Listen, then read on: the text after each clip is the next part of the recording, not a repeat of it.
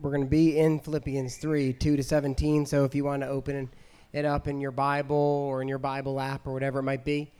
Also, I want to m- mention this there's no childcare, as you guys know. So some of you guys are past the stage of children. If you see a family struggling, just go get up and help. You know, sit at the table, offer some assistance, because it's tough. It's tough when you're trying to pay attention, especially if you're the type person who can color and listen at the same time. Not everybody can do that. But if you can, feel free to help people because this is our family and it goes a long way when someone's helping you. And so, just if you see someone struggling, don't be shy and go over and ask if you can help sit at the table with them. We're going to be talking about parenting, and it's fitting that Breton announced for family dedication because, you know, one of the lines he said there was covenanting before one another to raise each other in the Lord. And that's what raise uh, your children in the Lord. And that was what this sermon was uh, supposed to be about. You know, you think about parenting, and for those of you who are parents, or parents to be or you want to be parents, you realize there's lots of different views on parenting. I don't know if you were aware of that. Um, if you weren't aware of it, wait till you have a kid and then you'll be aware of it really quickly. You know, there's free range parenting. There's the never say no approach. Then there a couple years ago, like Tiger Moms, that was real popular. Tiger Mom, right? Tiger Mom. That's I think Tiger Mom is like out of style now. I read an article a week or two ago. It's now chicken moms are the thing. I, I couldn't really tell the difference between a tiger mom and a chicken mom, except I said to Gina, I saw a sign the other day, and I was like, oh man, that sign might be a proverb in the Bible. And it said, motherhood is like being pecked to death by chickens. so maybe that's what they mean by chicken mom. I'm not really sure. No, I mean, chicken mom is like helicopter parenting to the extreme. Like your child is hyper managed and they know when they're doing this and when they're doing that. And then they go for violin practice and math practice and they get home at 10 p.m. and they be- commence relaxation, you know. And then there's absent parenting. Like that's actually an option not a good option, but it is an option. Absent parenting, just hoping your kids figure it out. And there's vicarious vicarious parenting, which we've all seen on the side of the soccer field. But the question that everybody's wrestling with, and you know, the truth is, all of those means, with the exception of absent parenting. All right, with the exception of absent parenting, each of those parenting perspectives all begin from a desire to do what's best for your kid. All right, so some of you guys, when I said chicken parenting, you're like, chicken parenting. You know, that's fine. You can have your opinion, but you have to agree with the reality that parents who cho- choose that route of parenting, they're doing it because they're trying to do what's best for their child.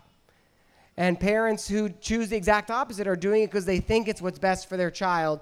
And that's what all of us are trying to figure out. And so the question that I wrestled with all week long is what is the best thing that you can do for your kids? What is the best thing that you can pass on to your kids? That was really what I wrestled with all week long. And, and um, so we're going to be in Philippians 3. And I am actually preaching from the NET translation, the Net Bible translation. Um, and so if you read your ESV and it doesn't sound right, that's why. Those should be pretty similar. Paul writes Beware the dogs Beware of the evil workers. Beware of those who mutilate the flesh, for we are the circumcision. I put in brackets there before circumcision. We are the true circumcision. That's what Paul is implying. We are the true circumcision, namely the ones who worship by the Spirit of God, exult in Christ Jesus, and do not rely on human credentials, though mine too are significant. Now, in this section of Scripture, Paul is writing to warn the church in Philippi about those who would boast in their ethnic heritage, their religious credentials, or their impressive accomplishments and resume in order to earn favor or prove favor that they have with God.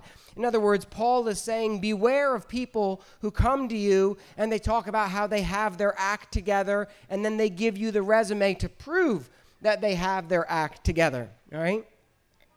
And what he's explaining here is that although their list, their resume of teachers, you know, where they graduated from, the fact that they've been, you know, praying since they could walk, all that kind of stuff, although that may be impressive, they aren't the true circumcision. And, he, and he's using that kind of in quotes, meaning true believers true followers of God. And so we realize that there's two different people in this passage. There's the true circumcision, which are the true followers of God, and then there's the dogs, the evil workers, those who mutilate the flesh, who are people who appear religious and they appear like they have some semblance of Christianity or Judaism or anything but as Paul would say in Colossians, these things have the appearance of godly, godliness, but they have no power in curbing the appetite of the flesh. But they look godly, they look the part. But he says that's not the true circumcision. He actually uses three things here to describe the true circumcision who are true believers. And he says, one, they worship by the Spirit of God. This is what Jesus said that one day the com- day would come when his people would worship him by spirit and truth. And so when he says they're going to worship by the true Spirit of God, what he means is that the Holy Spirit has made them a new creation. And from that indwelling of the Holy Spirit, that being made new, now they are able to connect spirit to spirit with God the Father because they've been cleansed. The Holy Spirit lives inside them as a purified vessel. And so they can worship the Spirit of God. The true circumcision can worship the Spirit of God by the Spirit of God because they're indwelt with the Spirit of God. Did you follow that? All right. The second thing is this the true circumcision can exult in Christ. What does that mean? Now you have to remember that there were Jews who believed in God, but they didn't exalt in Christ because Christ is the word that means Messiah, anointed one. It wasn't Jesus' last name. And so what he's saying is we can exalt in Christ Jesus. In other words, we can acknowledge that Jesus is the king and that the Messiah, he's the one that the Messiah promised through the Old Testament, and that there is no other for whom they should wait. Jesus is the one they were waiting for. He is the one who has arrived. He is the one who can save them. And so they exult in Jesus Christ. They exalt Jesus Christ as the promised Messiah that they were waiting for. That's the second thing. The third thing is this they don't rely on human credentials. In other words, they have come to the end of their rope and they no longer rely on their own abilities to try and impress or earn favor with God. These are all symptoms, factors, manifestations of the true circumcision. Now, as this relates to parenting or making disciples, because I said these things are literally identical, this is a crucial text. And I'll tell you why it's a crucial text. It's a crucial text, although the word parenting is not in it at all. It's a crucial text because our inclination, your propensity, your wagon ruts, what will you will always return to if you do not stay hyper aware, your propensity in making disciples and in parenting is to make sure that people have skills. That's your that's going to be your your wagon rut approach. Your wagon rut approach to discipling your kids, to discipling other people, is make sure they have skills, make sure they have knowledge, make sure they have heritage, make sure they have credentials, make sure they have experiences, make sure they have accomplishments. And indeed, these accomplishments may make them look like spiritual people, even hyper spiritual people. They may look successful but they may not ever actually focus on what truly matters. But that's our propensity as people because we want to try to climb the ladder, but the ladder doesn't go anywhere and we can never reach the top. What does this look like? It looks like those um, interjections of shock that we say. Oh, I can't believe it. We went to church every week. We did this, everything. He didn't walk with Jesus. But her dad was a pastor. They went to youth group. I saw them accept Jesus at camp. They read their Bible all the time and they knew apologetics. Right? These are the types of things that people say when we are impressed with credentials and we're impressed with accomplishments. And we look at someone like Ravi Zacharias, and I'm not making any judgment on the man's soul because I don't know the judgment of the man's soul, but we're impressed with his intellect and have no idea what's going on behind the curtain. We are a people impressed with credentials. And indeed, these things may be impressive, but Paul makes it clear here and in other passages that they have no power to what? Save. They have no power to save. And this is why Paul continues. He says, Look, if someone thinks that he has good reason to put confidence in human credentials and confidence in the flesh, he says, Look, I have more. I was circumcised on the eighth day from the people of Israel. I was of the tribe of Benjamin. I am a Hebrew of Hebrews. I lived according to the law as a Pharisee. In other words, as the Jesus Storybook Bible says, nobody was better at being good than Paul, as Judaism defined good in my zeal. Not only was he a man who followed the law, who knew the law, who taught the law, not only did his parents look the part and his siblings look the part and he looked the part, but beyond all that, he was zealous. And you can have people who know everything, can do everything, can knock it out of the park, but they don't have passion and zeal. Paul was zealous, so zealous that he strove to persecute the church. He says, according to the righteousness stipulated in the law, in other words, according to the righteousness, the righteousness that the law says you can have, I was blameless. Blameless.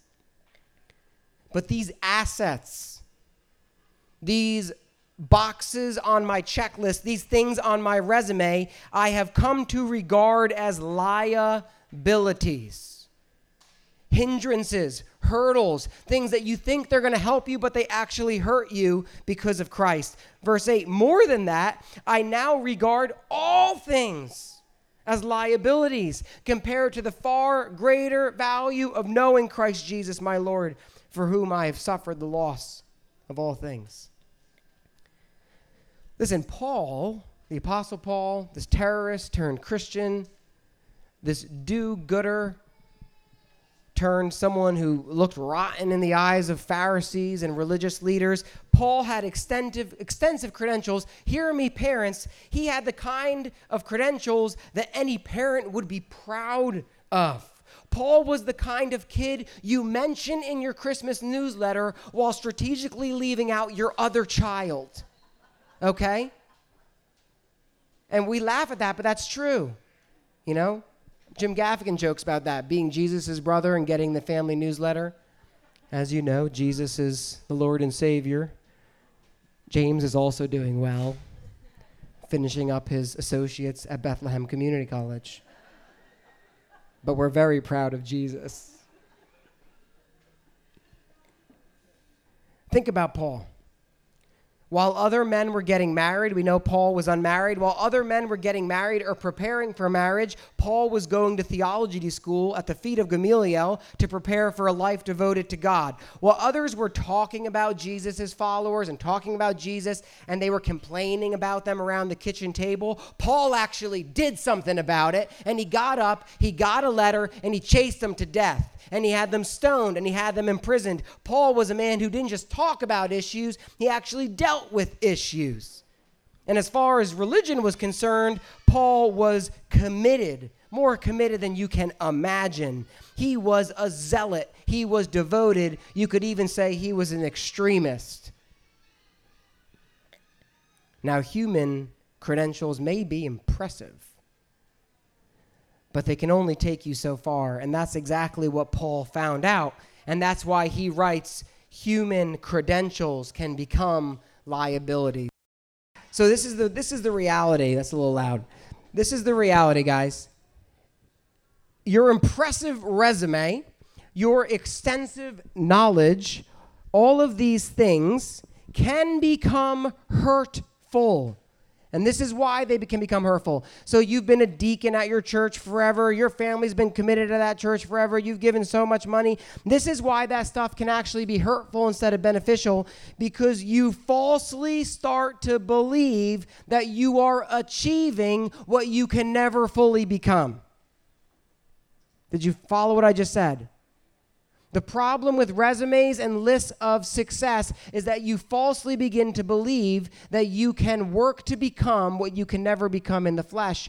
And so you say, I manage my money well, they don't manage their money well. What's the wrong with that, idiot? What's wrong with them? I love to study the Bible. They don't even want to read the Bible. And you start being puffed up by your own abilities and your own capacities and your own credentials, but you conveniently overlook all of the things you naturally stink at. Do you understand what I'm trying to say? This is where Paul was living his life before Jesus blinded him on the road to Damascus. He blinded him so he could actually see. He thought God would be impressed with his faithfulness, with his religiosity. And this is where so many children grow up. They grow up in religious homes. They grow up being committed to church. They grow up being committed to the temple or to mosque. They grow up being committed to good behavior, committed to morals and ethics, to committed to conservative politics. And none of these things are necessarily bad. They may even be good but they aren't good enough to save your soul. You see, there was a time when people tried to build a really tall tower to reach God. They thought he'd be impressed with their efforts and their abilities, and God didn't think it was impressive. He actually thought it was offensive. Matter of fact, he had to come down to look at it because even their best efforts were minimal at best. The point is this you might be the best jumper in the world, but you're not going to jump to the moon. Okay? Though it's very impressive that you can jump higher than I can. An impressive resume, although good, just gives you the false impression that you have your act together. And here is the truth you are far worse than you realize. You're far worse than you realize. See, Paul thought he was on the right track.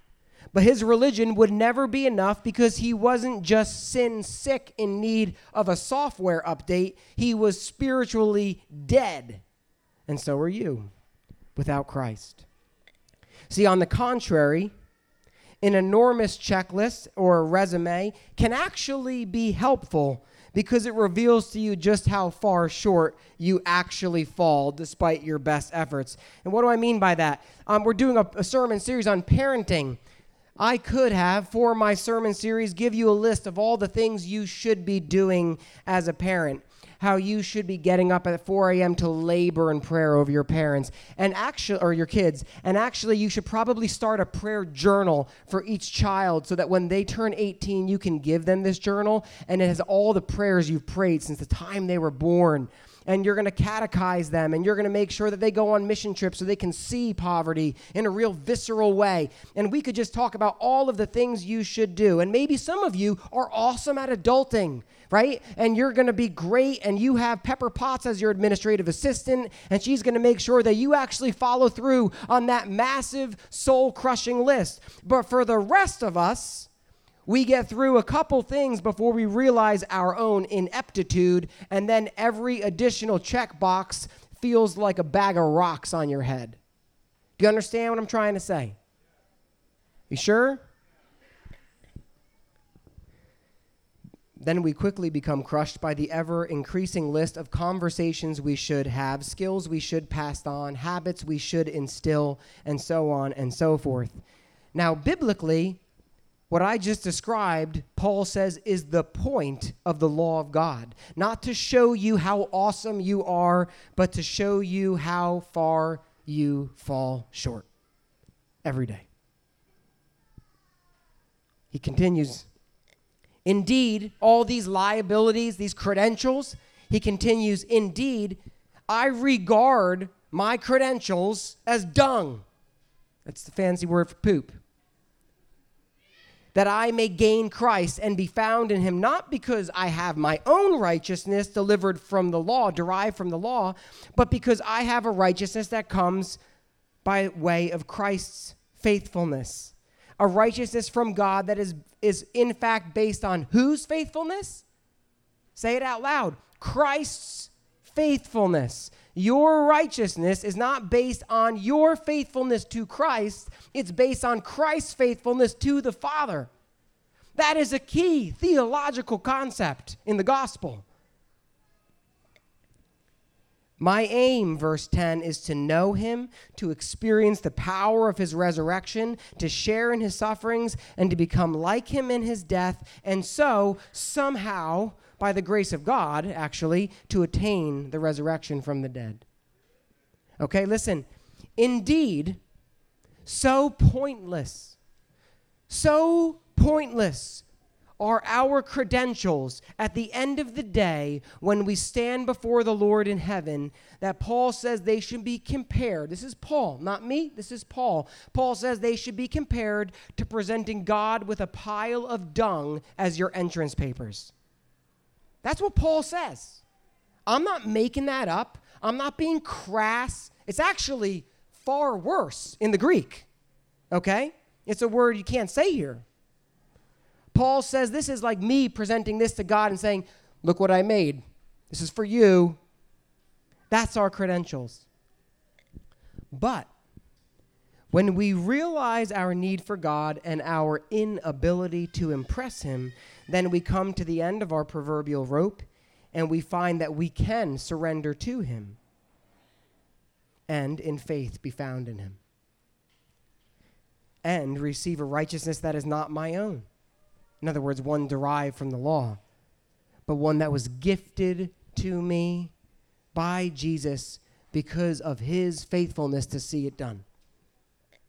And once we realize that salvation is given by faith and not earned by works, once we realize that we can never be enough, but that we don't have to be enough, then we find ourselves actually free to live the life He wants us to live because we no longer have the fear of failure and disappointment. Verse 12. Not that I've already attained this, that is, that I'm already perfected. See, Paul's saying, I'm not. But I strive to lay hold of that for which Christ Jesus also laid hold of me. Brothers and sisters, I do not consider myself to have attained this. Instead, I am single minded. I forget the things that are behind me, and I reach outward for the things that are ahead. And with this, in other words, I forget all my failures and I keep marching forward. And with this goal in mind, I strive toward the prize of the upward call of God in Christ Jesus. Therefore, let those of us who are perfect, or it says in the ESV, mature, embrace this point of view. If you think otherwise, God will reveal to you the error of your ways. Nevertheless, let us live up to the standard that we have already attained. So, having received a righteousness that comes from faith in Christ and not works, Paul refers to us as perfect. We who are perfect. We are not perfect because of our abilities. We are perfect in Him because He's given us the perfection of Christ as a gift. Now, listen, if you forget everything else that I say today because you're zoning out and your kids are driving you nuts, listen to this, okay? And I really mean it. I'm going to say something controversial, but it's true. So, there. You will go through your whole life never experiencing the victory over sin that you truly desire. And then you will die victorious all of us will say, I wish I were more patient. I wish I were more kind. I wish I were more sacrificial. I wish I pursued Christ more. I wish I loved people more. You will never get the victory that you truly want in this life. But in Christ, you will die as a victorious overcomer because his victory is your victory. That is the gospel in its essence.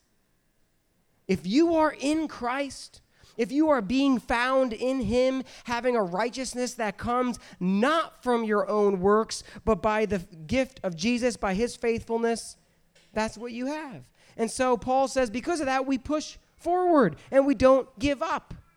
Paul says, Let those who are perfect or mature embrace this point, meaning those of us who have been made righteous by God, let us now live for Him in an epic response of thanksgiving. Because when He sees us, He sees the righteousness of Christ. He doesn't see another person who dropped the ball. He sees the perfection of Christ, and now we are actually free to live. And one day we will know Him fully and be fully known. And so Paul ends with this verse. And here's the point why I chose this passage. So be imitators of me, brothers. And watch carefully those who are living this way, just as you have us for an example. All right, So here's the here's the here's the end. what is the most important thing I can do for my family? What is the most important thing you can do for your family? What is the most important thing you can do for the, your coworkers who you're hoping to disciple? What is the most important thing you can do for the rest of your brothers and sisters who don't know Jesus? What is the most important thing you can do in your life? If you're not paying attention, hear me, because this is the most important thing that you can do in your life. And this is it. This is what you need to model. The most important thing that I can do for my family is this reality it is to realize my absolute desperate need for Jesus and my complete inability to live this life or the next without Him and surrendering in response. That's the best thing I can do. The best thing that you can do is realize you can't do it. That's the point. That's what you need to do. That is the reality that we need to model and that our kids need to learn from us. Not a dad who has it all together, but one that doesn't and knows it. Not a dad who never sins, never makes the wrong choice, but a dad who does make the wrong choice and he repents and he confesses and he asks for forgiveness. Not a dad who stands aloof and gives the illusion of whatever, but one who shows that Jesus is my only sufficiency. That's what our kids need. That's what our disciples need. That's what our churches need. We don't need more behavior modification and therapeutic deism.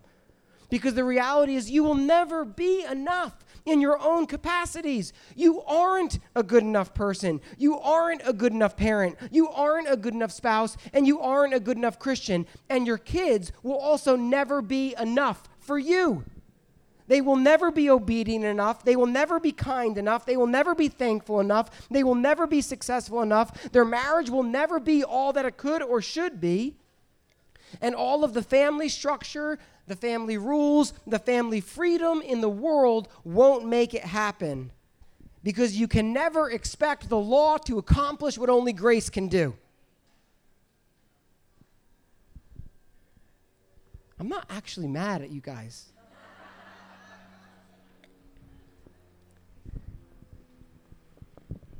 But the gospel says that Jesus is enough, despite the reality that you are not. Now, don't get me wrong. This isn't, like I said, therapeutic deism. This isn't, well, God looks at you and he says, You're enough. You're enough for me. No, that's not what he says. God looks at you and he says, I'm going to show you how I love my enemies by sending my perfect only begotten Son to die in your place. And he will rescue you, throw you on his shoulder, carry you all the way back home while you kick and scream. He will make you a part of, your, of our family. He'll put a robe on your back, a ring on your finger, and we will call you our own. And we will do this work because you can't. And so, all the vicarious parenting, all the Sunday school attendance, all the algebra tutoring and extracurricular activities won't matter a lick on the day of judgment for you or your child if they are not found hidden in Christ. You need Jesus because no amount of religion will save you. You need Jesus because no amount of philanthropy will save you. You need Jesus because no amount of purity, morals, or ethics will save you. You need Jesus, and so do your kids. And anything you do following that reality, prayer, the Bible reading, good work, anything is not actually you doing at all because anything that is good is Christ at work in you. And so it's a work that flows out from the grace that you've already received, which is why Paul puts it this way I press on to possess, possess that imperfection which Christ Jesus first possessed for me. I press on to, pre- to possess that perfection that Christ Jesus possessed for me. But it is crucial to realize that this is the order an awareness of my inability to defeat sin and death and to live the life that God desires for me, that He created for me to live. It, li- it begins with that because God opens our eyes to our own ability. And then that leads us by the Spirit of Christ to our surrender on God's terms, not on our own. We don't sit and bargain over our surrender. We throw our hands up and our guns down and we surrender. And that results in a desire to live life differently despite my failures because of God's work in me. All of this is God's work in me. But if you get that order out of whack, you will spend your whole life trying to climb to heaven. And you will teach your kids that it's all about being better and doing more. And you'll smother your kids. And you'll give them rules that actually have no real ability to save their soul. So, what is the best thing that you can do? What is the best thing that you can model for your kids? A very real desperation for Jesus. You must realize your absolute desperate need for Jesus. You must realize your complete inability to live this life without Him. And then, and only then, are you really ready to surrender to His kingship in your life and in your home. And then do it all again tomorrow. See, all the tools and tactics that we could teach you and that we will. I mean, we're going to give practical things in the next coming weeks.